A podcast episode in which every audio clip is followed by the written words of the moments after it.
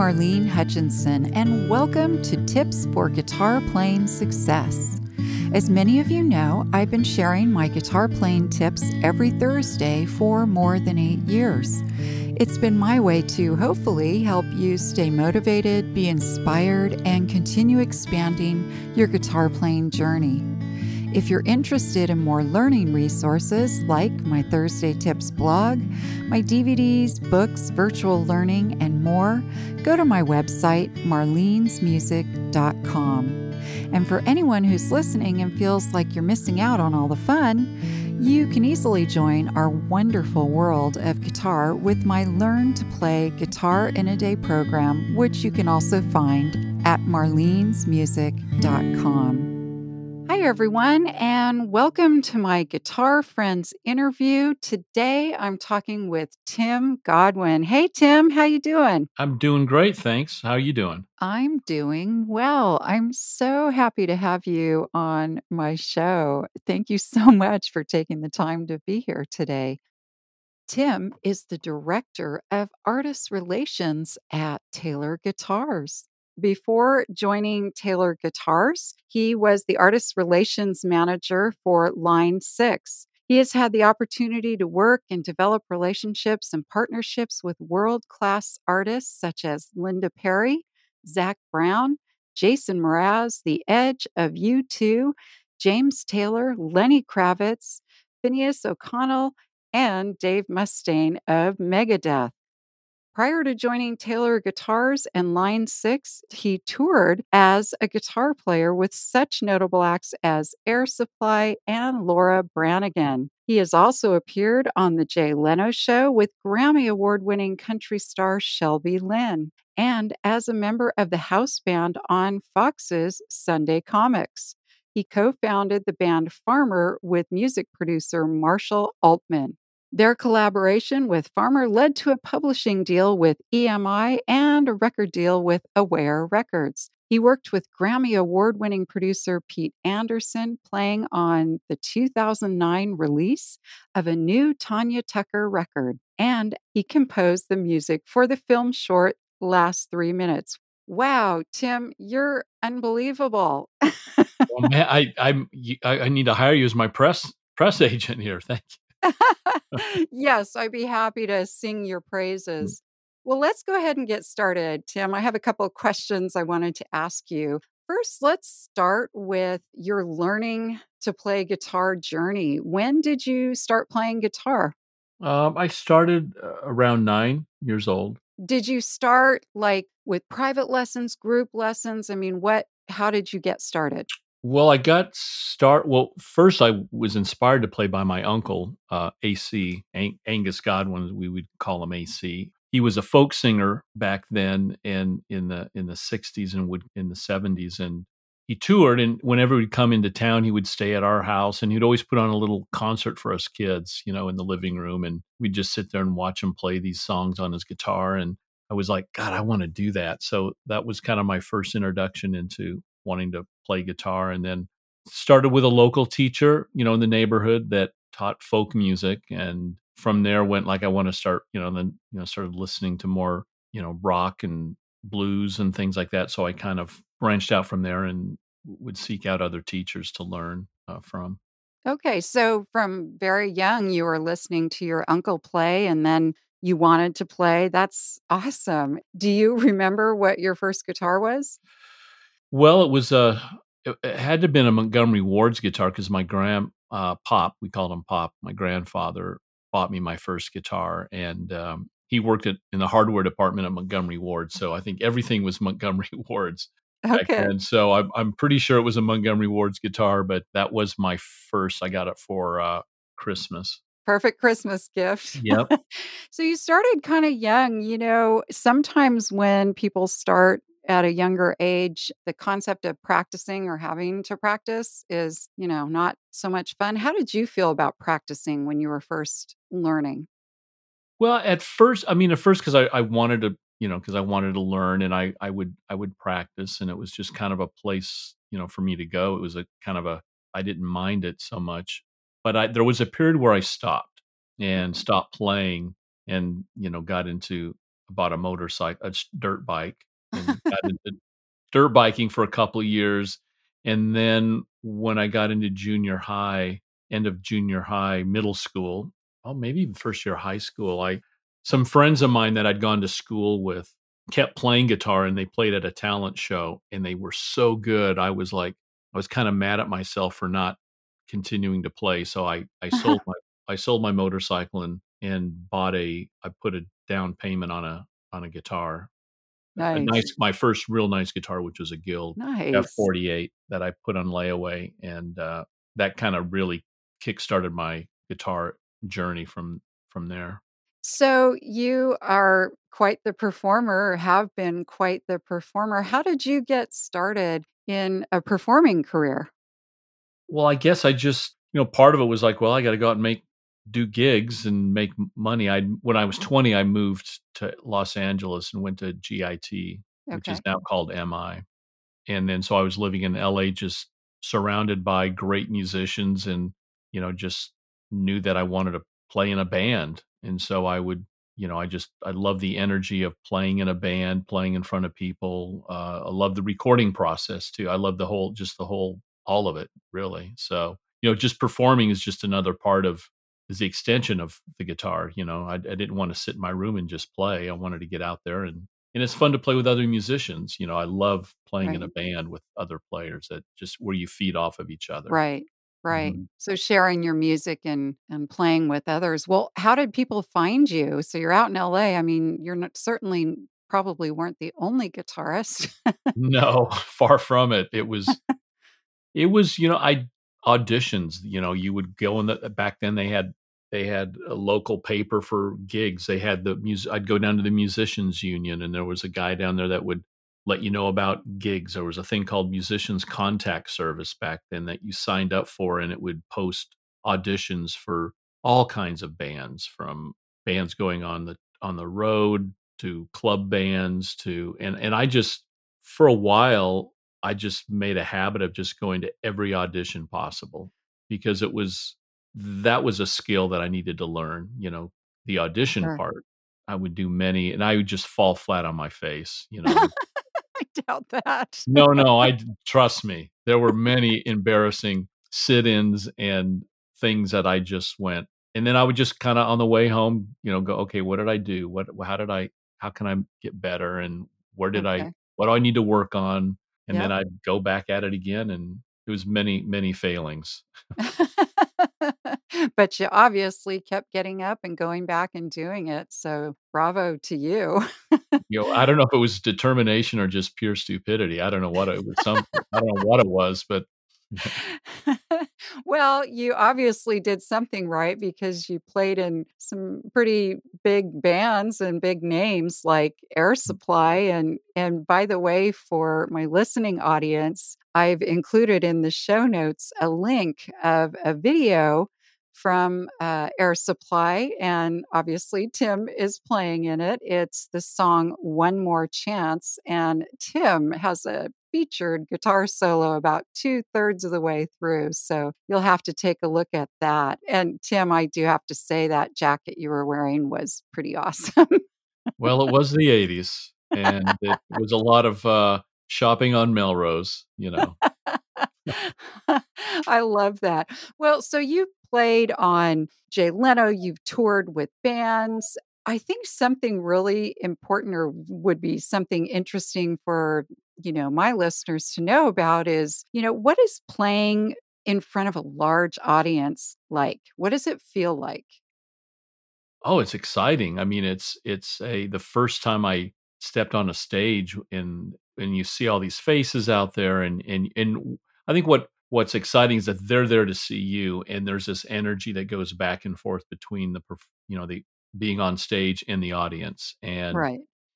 and then the ability to like when you're stepping out front and you can hear your you know you're hearing the sound of your guitar going through these massive PA systems is you know thrilling to go like wow just my my my amp on stage is getting blasted out through all this yeah so it was just and just the the feel on stage the energy between all the players and you know what was interesting was like when you and it's kind of that it's kind of hard to to explain but when the band was like because you'd have you definitely have nights that were like not great. Okay. Maybe to the audience that they, they sounded fine, but you would have these moments.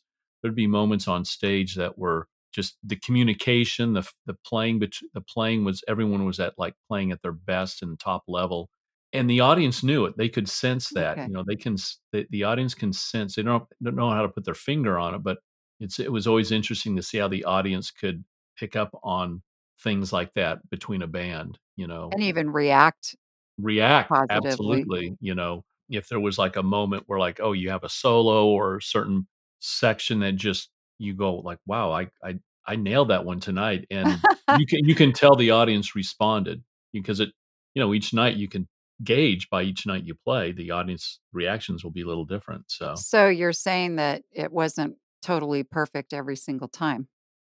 no was- Did you ever well, you- get nervous when you were going to go on stage in front of people? Um, yeah, but it was it was a good nervous. It's um nerves are important. I mean, if you weren't nervous, then something's wrong. I think I love that. because you want to feel that thrill. That ex- you know, it's it's kind of it's po- you want to turn it into a positive Right. thing. Well, you know, it's not- some- not to be like scared of it, you know, because it can be scary, you know, but it's Sure. it's that anticipation, and then that's what elevates, I think, you as a player is that that's that, that extra adrenaline that pushes you and kind of heightens your senses to make sure you're doing the best you can. Do you have any advice for someone who maybe is going to, maybe does have some performance anxiety? Um, maybe something that they can do before they go on stage? Is there any routine that you had? Um, I mean, our routines when we were like w- w- in Air Supply, we would before we went went on, we kind of all got together as a band, and we would go. We'd find like generally a lot of these backstage uh, dressing rooms. They always had like large showers or big because they were like in you know sports Arenas. Yeah. places. So we would go in there where we would have like the heart, like kind of get that nice reverb Sure. and we would all do we'd all sing we'd all kind of go over a couple songs and kind of just have that moment as a band to kind of bond like hey kind of like a like a football team or something you know, Okay. like here we go you know let's go out there and let's do it and that was always a good way to kind of get you set in the right frame of mind and calm your nerves a little bit but you know i i can't really speak to if someone has true anxiety about going you know performing but i would say that i think if you really love music and music is soothing and helps you that it's just getting past that first step i think once Okay. you step out there and once you start playing you get into your music that will calm you Kind of get into your zone. yeah find your Yeah. zone and then because i still i mean even gigs today I'll, I'll get out and i'll still get a little that little nerve thing and then once you start playing you kind of ease into it Right. So true. So you toured a lot in the 80s. Um, what what was touring like? What did you like about touring? um what did i like about touring it was the adventure of going to new places Okay. in visiting different cities and countries and you know there there's two types of people that go on the road the ones that they tour and they stay in their hotel room all day and until until sound check and until they go to the the show and then there was a handful of us i'd say most of the band were pretty you know i started playing tennis on the road being active you know want to be healthy you Okay. know uh and and do things like that so i would uh my friend robin swenson he was a keyboard player he and i would always would be the first ones to like okay let's go and and and also ralph cooper the the drummer too we would like let's discover the the town let's go like hey where do the locals go for breakfast what's is there a local museum is there because you go like i don't know if i'll be back in this town again and have this Okay. opportunity so That's so cool that you did that. Uh, and you got to see a lot that way. What would you say was your least favorite part about touring? the least part was probably around that third week on the road is when it was like the first week there's an excitement the second Okay. week out you're you're kind of finding your groove and you're it's it's still exciting third week would be okay when are we going to go home this is getting old you know um you'd get to the hotel and couldn't remember what floor you were on because you're in a different hotel every night and you go like Okay. am I in what floor am I on? You know, thank God, thank God they had the number on the key, you know, so you would remember or what town you were in. But that would be hard. Or just, you know, trying to keep excited about playing because after a while you're you're you're doing the same show over and over and you you mm. Yeah. want to try to find that way to keep Keep that it fresh. keep it fresh so Yeah. a lot of times I would walk out in the audience as they were coming in, like five, six o'clock or whatever, five, and just kind of feel the kind of get that energy from the crowd Okay. because you, because you would look around and you go like, man, all these people got a babysitter, they went out to dinner, they put this date on their calendar to come out for tonight, and I can't let them down. I I have to. So if they're doing that, I have to put on a good show. That is so great that you did that and and really took their perspective of what experience are they here for and Mhm. that oh my gosh, that's so amazing. I've never heard anyone say that before. So, wow. Well, okay, you toured for quite a while, but then you made a transition into the music industry and and now you're the director of artist and entertainment relations at Taylor Guitars. How did you make that how or why did you make the transition from touring and performing musician to working in the instrument industry? that kind of happened in a weird sort of way just kind of so uh, before line six i was doing you know one of the many gigs you know as a musician you're always doing just you know it, it sounded good to my parents that i was on the road and touring with a well-known band but you know you're always doing all these other gigs in between to like you know you got to make money and Yeah, uh one of the gigs i had I was subbing for a friend of mine on a Grassroots. He's the band Grassroots.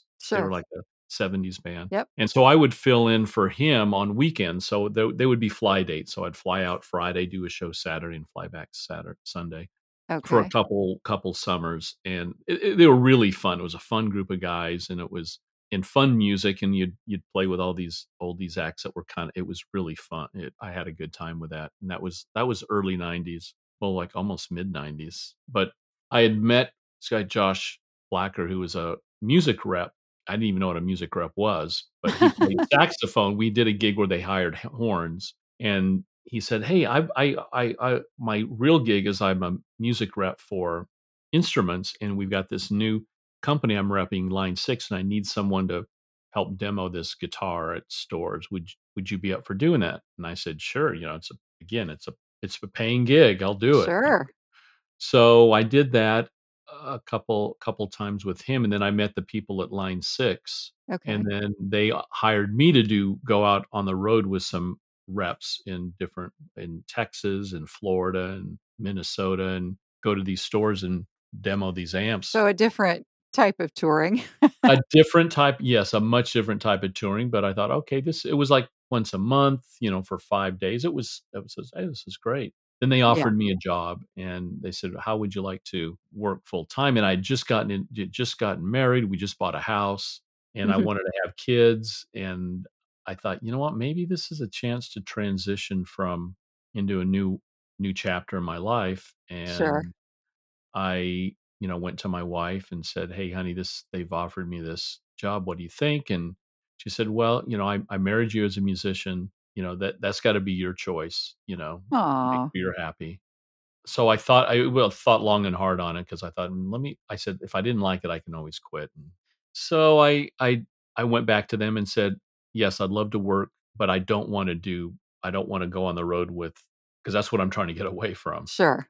So if I can do something in house, you know, and so I started their artist program and then I worked with magazines. So I, which was an experience, I, I ended up doing press releases and doing reviews and met with all the magazines. And I did that for a while till they hired someone to do that, which was fine. But it was, uh, and it was a new, it was the, the good thing was it was a brand new company. So I, w- I was able to kind of learn as I went along Oh, yeah. That's nice. and I'd I had great mentors there. A friend of mine, Jack Sonni, who was a his story was kind of similar. He was on the road with Dire Straits for years, and then shifted over Okay. to the MI industry and was at Seymour Duncan. Then he ended up being director of marketing for Guitar Center, and he was my boss early on, and he really he really helped me kind of guide me through Nice. the MI world. Yeah. So how did you end up at Taylor Guitars?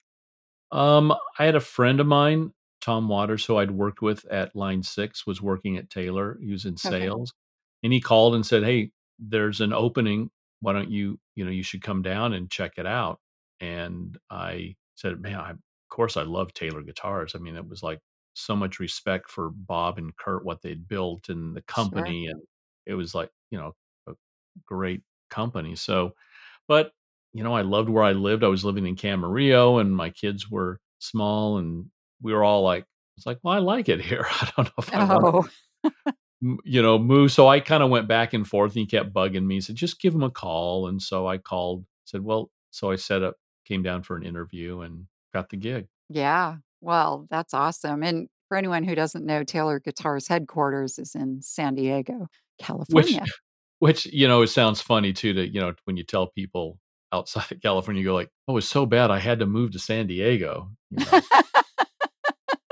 like I wasn't getting too many, uh, oh, oh, poor guy. you Oh, know, pity oh, you. oh, Yeah. oh, yeah, you poor thing. You got to move from Camarillo to San Diego. So, it's all good.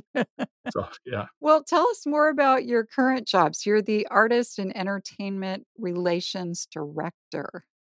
Yeah, so you know, basically, in, in it's you know raising the visibility of our product with with artists. You know, uh, working with established artists that are playing on guitar. It's also you know uh, working with uh, up and coming new new artists. You know, who's that? Who's the new Taylor Swift? You know, who's the new Zac Sure. Brown?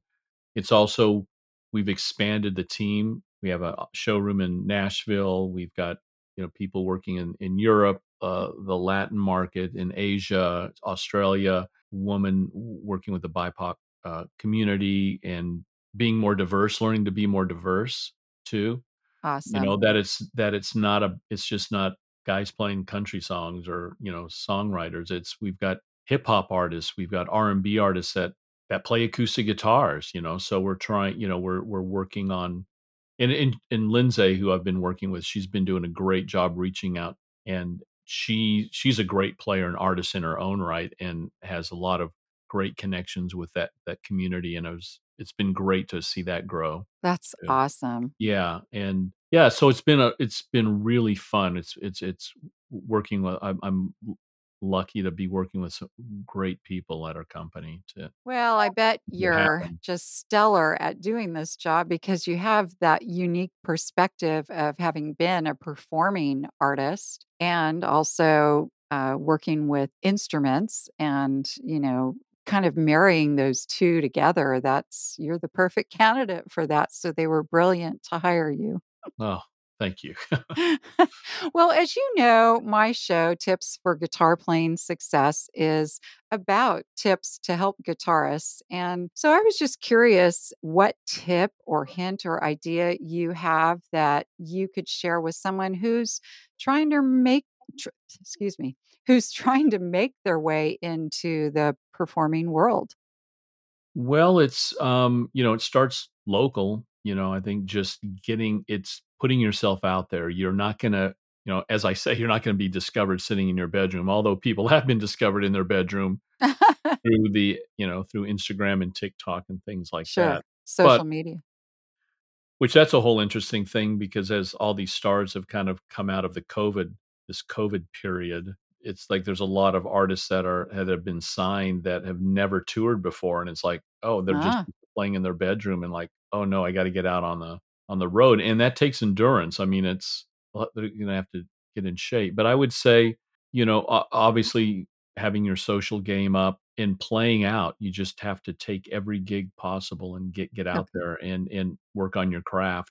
And it's networking, getting to know people. You know, Okay. it's because those are the people that are going to help you and, and and be seen in that those certain circles and you just have to get yourself out there. Yeah. No, that makes that makes total sense.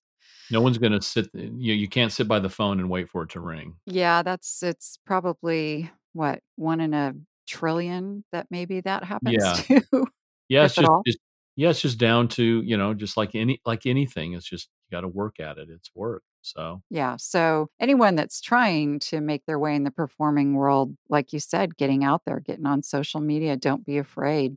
Okay, so we're lucky Tim's going to be sharing some of his music with us. Tim, the song you're you're gonna share with us is called Laurel Canyon. Can you tell us about that song?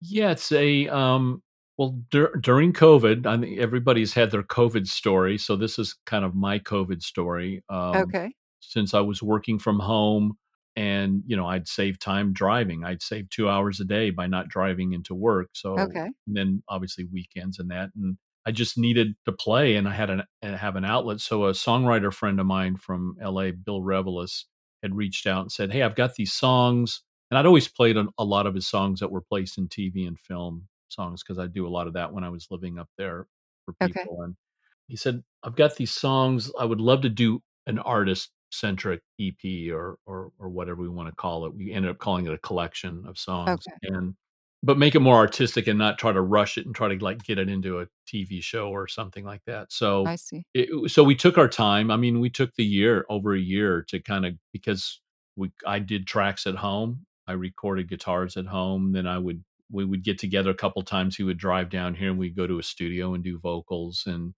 and I mm-hmm. worked with a really good friend of mine, Brian Schubel, who is like an ace engineer. Uh, I mean, he's worked from you know John Mayer to Sheryl Crow to Zac Brown to Elton John. He's he moved Okay. down here several years ago and we re- reconnected and we'd always wanted to work together so it was kind of this perfect storm of people Nice. so he engineered and mixed and then i would send tracks out to people a couple in nashville some people up in la some in other places just to play on these tracks to build these tracks and um, we did a nice collection of six songs and this was one of them laurel canyon uh, really proud of we had great people playing on Fritz Lewak, who plays with Jackson Browne, played drums, and Nice. Kevin McCormick, who's with Crosby, Stills, and Nash right now, but he's played with Jackson Browne and Melissa Etheridge and tons of people, and Phil Parlapiano, who's played with John Prine and uh, Wow. Rod Stewart and bunch, just a great. He played uh, B three and piano, so Nice. and I had some friends, uh, Janis and Liebhart and Pat Hawk sing background vocals, and so it was just fun to kind of fun to send these tracks out and have and kind of get back what they sent and Sort of take on a life of its own, huh? Yeah, it did. It was really it was really a fun thing to do, and it we even create out of one of the songs we even created a uh, graphic novel out of a song called "The Monster and Me." We did a Ah, eight page graphic novel to kind of go along with the song. So so you you came at it from a lot of different angles. Yeah, just uh again, just to kind of be creative and have have fun and you know, it, it was, it's always fun to play and record. And so Sure.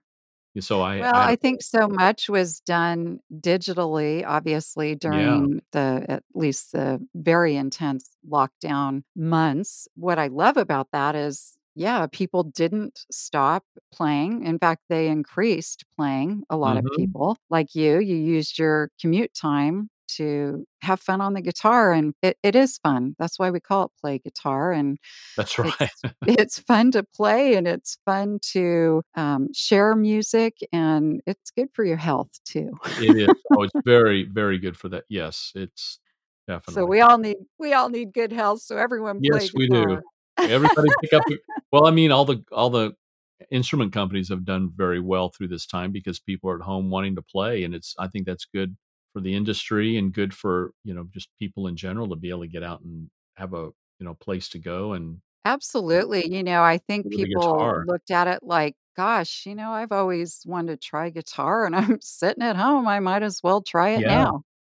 great time to do it because that's the Yeah, hardest part I think getting started, especially if you're going to older and you want to start playing guitar is it's the time factor absolutely. I I hear that a lot in my workshops and clinics. You know, I, you know, want to play, but I just don't have time. Well, that's how my learn to play guitar in a day started. I had people say, I want to learn, but I just, I just don't have time to do it. And ultimately, yeah, we were had this built-in time now. So it makes sense that yeah. a lot more people got involved. Mhm. Yeah, absolutely. Well, thank you, Tim, again for your time and your knowledge and your stories. And it's just been really fabulous having you share your life, your time, your knowledge, your information with everyone. So thank you very much. Well, thanks for having me, Marlene. You're welcome. And Tim's going to take it away with the song Laurel Canyon.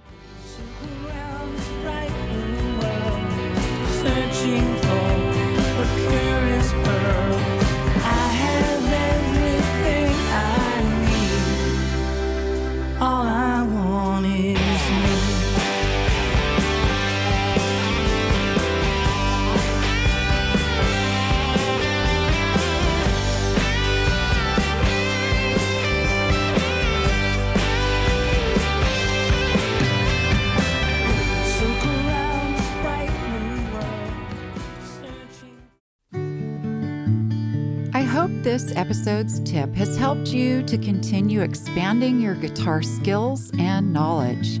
If you'd like to learn more, check out the many learning resources available at my website, marlenesmusic.com. Thank you for joining today's podcast, and as I like to say, play on.